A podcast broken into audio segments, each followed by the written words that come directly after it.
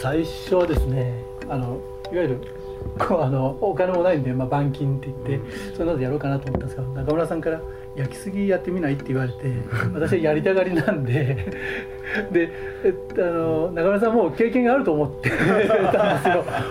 僕もやったことないんだわみたいな話で。バナナでやりたことありますああバナナですね。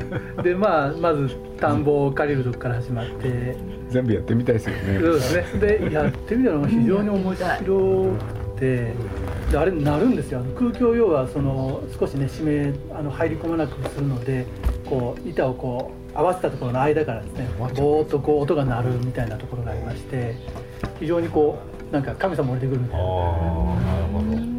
炭化層ができることで、も燃えにくくもなるんですあその炭っていうのは、その類焼する時に火がつくのに時間がかかるので、そのっていうこととあとはまあ、えー水に強くなったりとか腐りにくくなったりとか、もう炭素だけが残ってるだけの状態なんでいわゆる虫とかそういうのはこう食べたい内容のものがもうみんな要はシロアリとかややや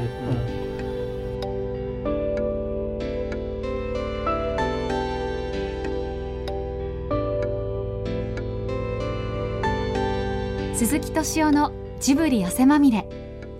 今週は鈴木さん故郷名古屋に帰るシリーズ第4弾。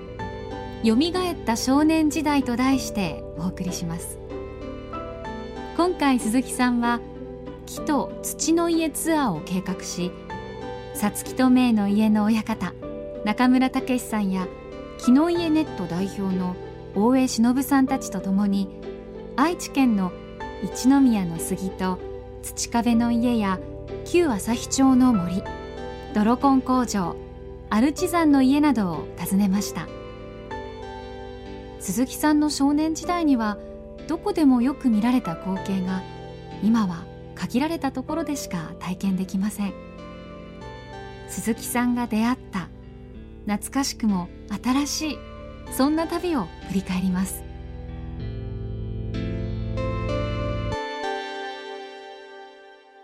えー、と小山っていう宗教をやってる家で、えーまあ、そのお母さんが教教教祖なのかよくよくわかんないですけど そのでお堂があるんですけれどもでそこそれを中心にこう過去何回か増築を重ねたような感じの古いあの戦前ぐらいに建てられたあの家なんですけど、まあ、それの開始、えーとまあ、亡くなられても宗教もややめられて息子さん2人と娘さん1人のお子さんがいてそのお子さんたちが、まあえーとまあ、壊すのも忍びないんで、えーまあ、地域に開かれたバーとあとはその息子さんたちが外出てる方が戻ってきた時に泊まれるようにっていうような感じで、まあ、改修工事をしたっていうでその設計をその名城大学の先生が依頼されてで学生に設計とかまあまあもうもちろんですけど施工もやらせるということで私がまあそれをまあいろいろこう指導しながらやるっていうような施工現場。去年の去年の今ぐらいから始めましたかね。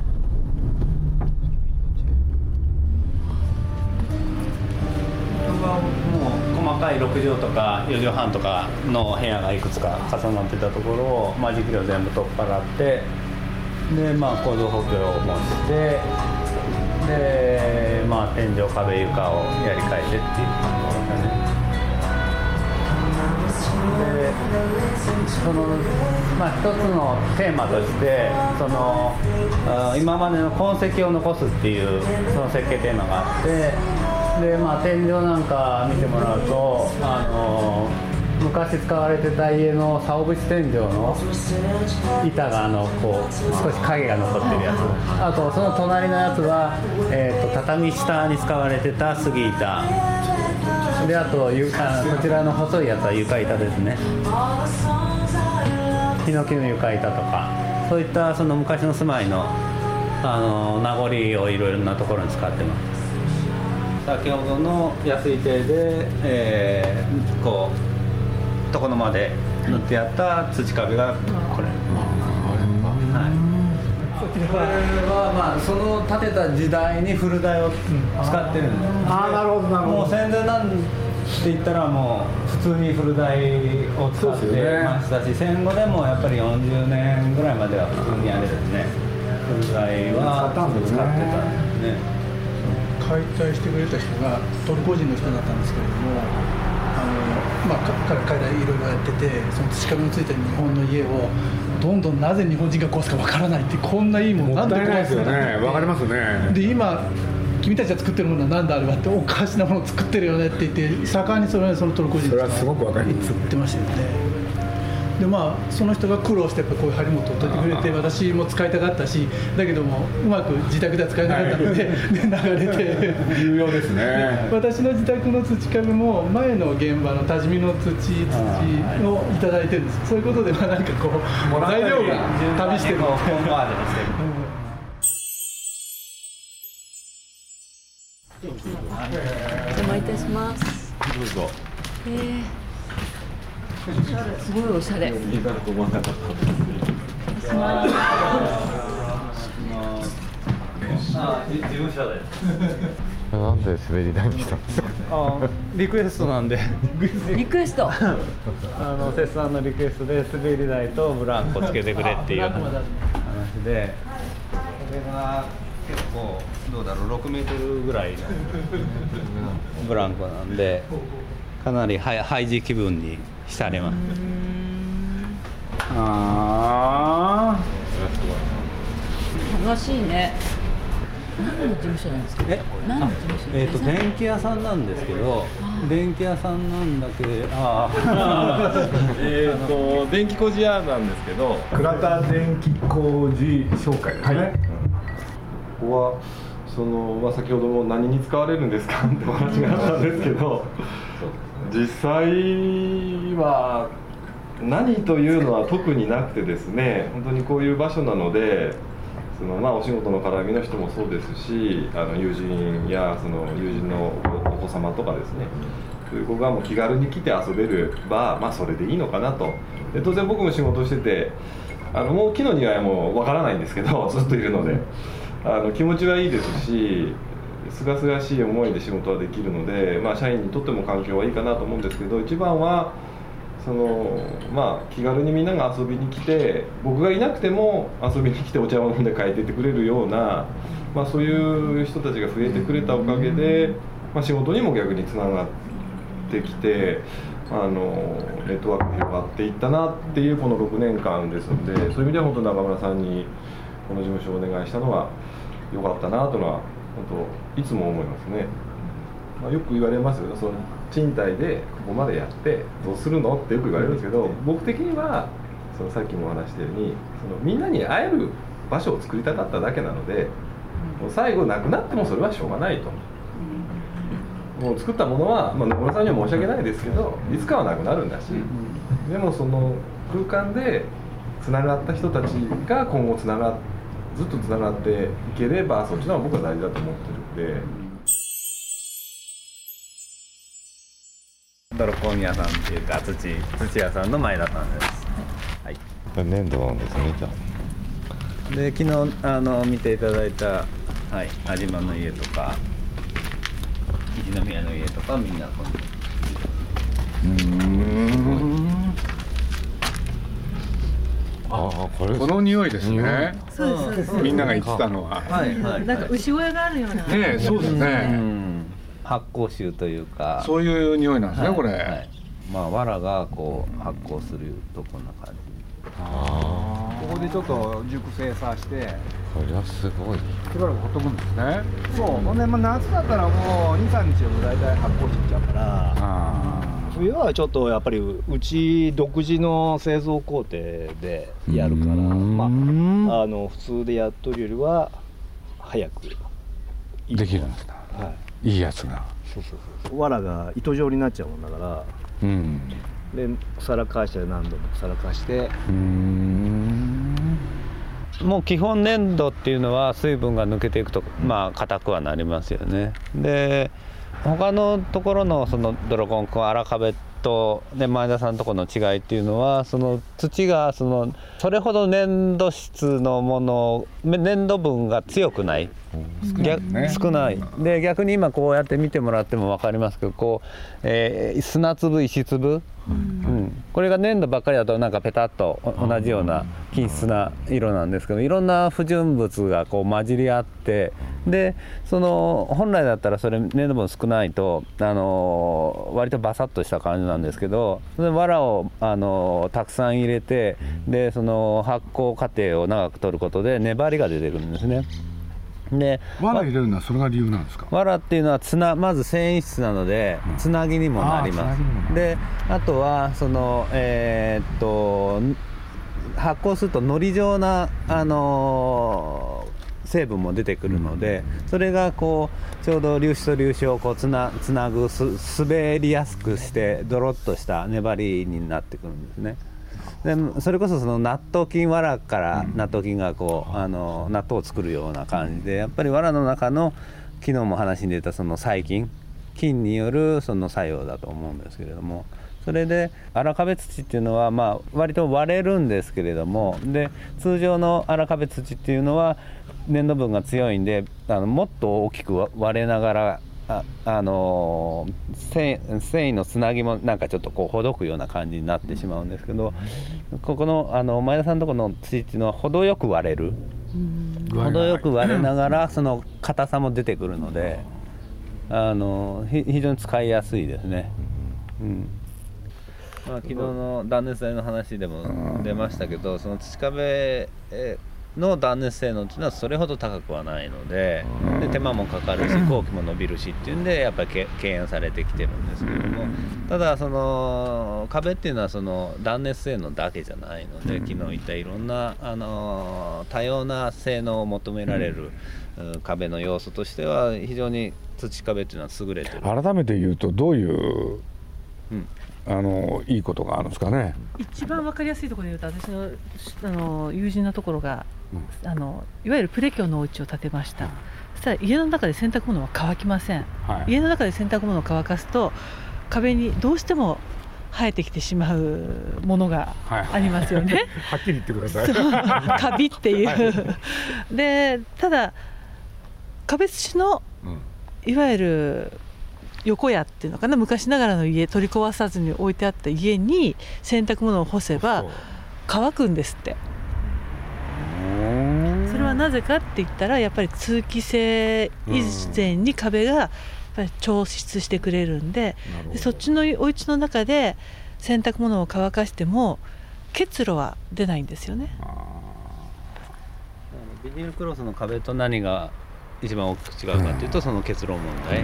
壁自体がその呼吸をするというか水分を吸ったり吐いたりするっていう性能があるのであのそういったものはやっぱり土壁出ないと。で土もその石膏ボードの上にちょろっと塗る漆喰ちょろっと塗るだけではなくてこうやって荒壁っていってその竹の駒を組んで厚さ大体8センチ7 8センチぐらいになるんですけどもそういう厚いまあ、土蔵だったらもっと厚いんですけどそういったその土の壁を作ることでそのその中に水分をどんだけそれこそあのその土壁に乾いた壁にあのホースでジャーってやってもほんのあの12分でスーッとこう引いてきますからそれぐらいの水を溜めるダムのような役目をする。ちゃんと貯めるんですね、はい、あとはその蓄熱性うん。あと,、えー、と蓄冷性。熱冷たいのを蓄えると。はい。そうですね、うん日本家屋例えばお寺さんとかに行った時に真夏ヒヤってする空気ってはいはいありますね。感じますよね,、あれが一番つ分かりやすいかもしれない。一軒家しかダメなんですかね。いやいやいや全然いいと思う。例えばマンションで全て。やりました。マンションマンションそういうのあるんだ。あのエントランス。エントランス？エントランスに大壁でやって、そこであの壁を塗ってでそこに墨で絵が描いてああ各部屋ってわけにいかない。各部屋はねそれはね どうかなっていうことを。いやできると思います、うん。ねえ乾乾燥の状況を上手に作ってやってうん。いつまでも乾かないような風通しの悪い状況だとあのー困りますけど、ちゃんと乾燥するような風通しを作っておいてやれば各部屋。でもやっぱり通気性が必要なんですね。この乾くっていう過程が必要なので、乾いてしまえばもうその後は全然。わかりました、商売頑張ってください。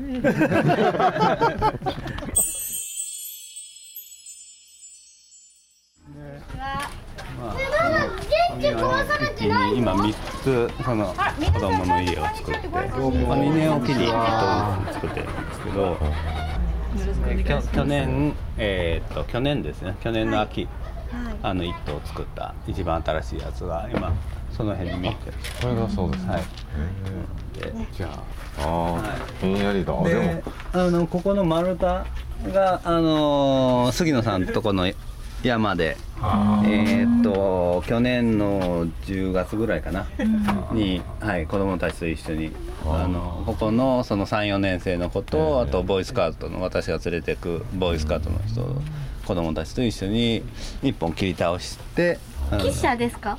うん、記者です。そうです。お、うん、よく知ってんだよ。よく知ってんだよ。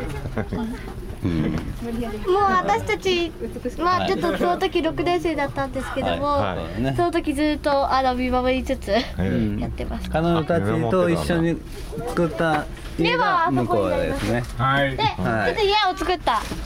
ちっちゃいけど5年です。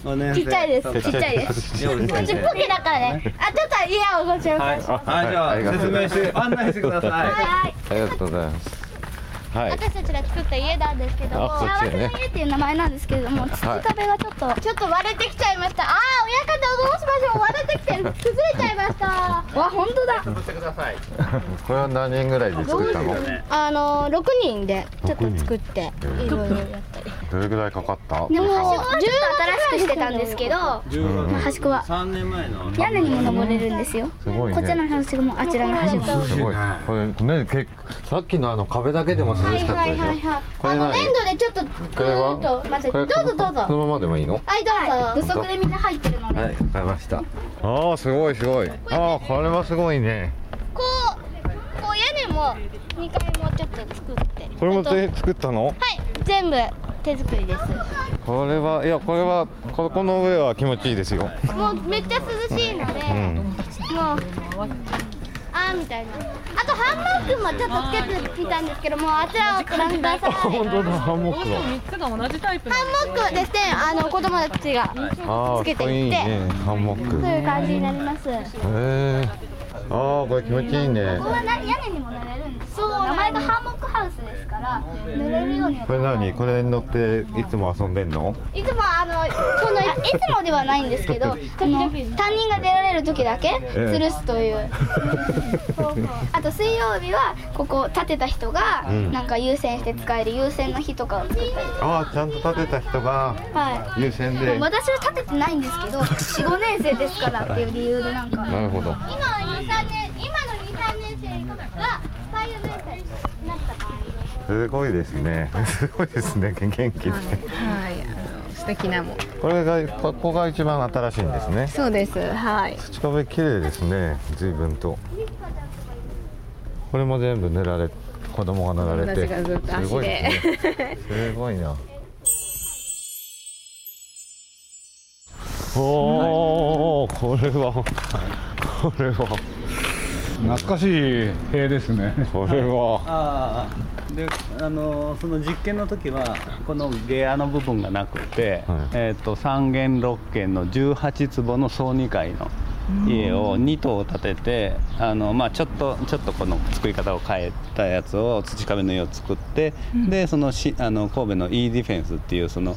えーあのビルの6階建てぐらいのビルでもこう揺らせるぐらいの実験装置があるんですけど、そそこの振動台に乗せてこう揺らしながらデータを取っていくっていうのを、うん、5年ぐらい前ですね、ねやってでまあその最後にはその神戸のあの地震波を入れてかなり10本ぐらいあの柱折れてるんですけれども、で完全折れてるやつは取り替えて、まあ、補修で済ましたところもありますしでその材料をもらってあの再生したっていう感じですね。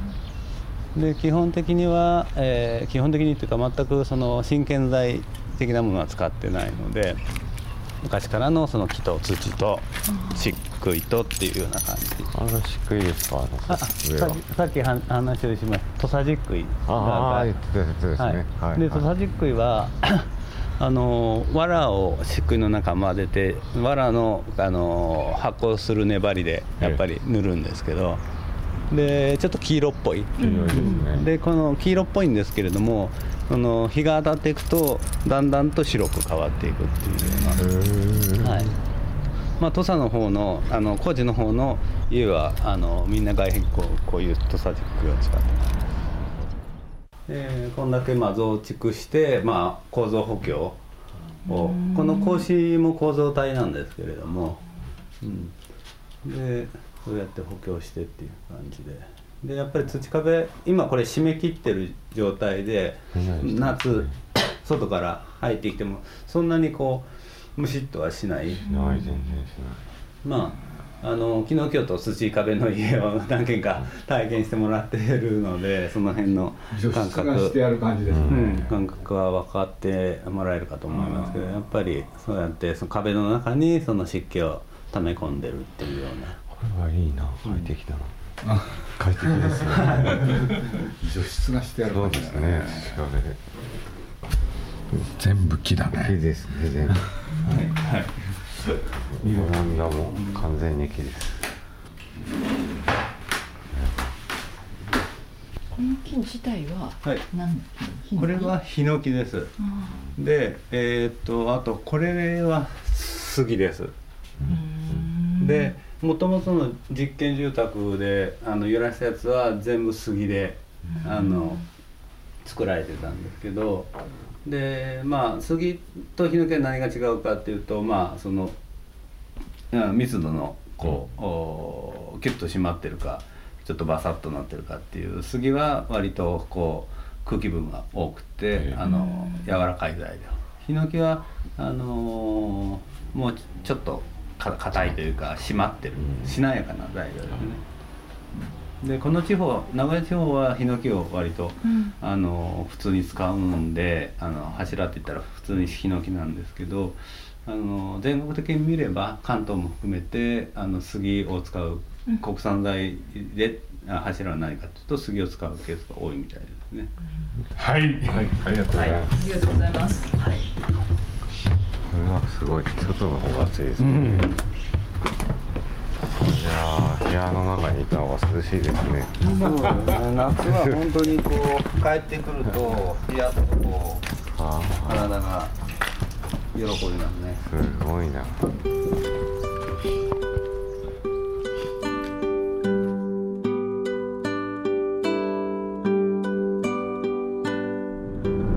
大大まあ大工としてというかそのまあ大工は人様の家を作るのが仕事なのでそう自分の家にこうね渾身の家を作って住むっていうそういう欲求は全然ないんですよね。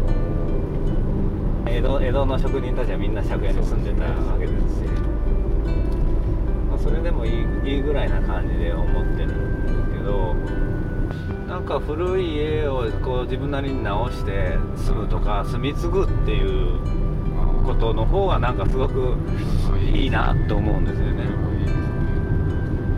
居心地の良さですもんね本来うん、例えばそのヨーロッパとかのその古い住宅が割と資産価値を持っててでまあそうやってその古い家を買って住み継いでいくっていうのは割と当たり前だと聞くので日本だってそういった感じでで多分この木の家っていうのは木と土の家っていうのはまあ昨日今日見ていただいたような感じですごくちゃんと手入れをすれば長く持つものなのででそういったことをして住み継いでいく、うん、使い続けていく直していくっていうことがやっぱり必要だと思うんですけど。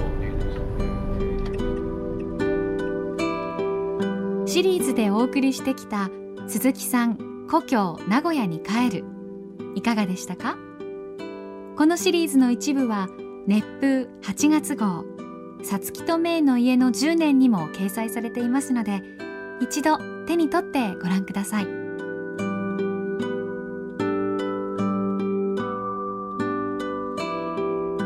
鈴木敏夫のジブリ汗まみれ。この番組はウォルト・ディズニー・スタジオ・ジャパン。街のホットステーションローソン。アサヒ飲料。日清製粉グループ。au ブルボンの提供でお送りしました。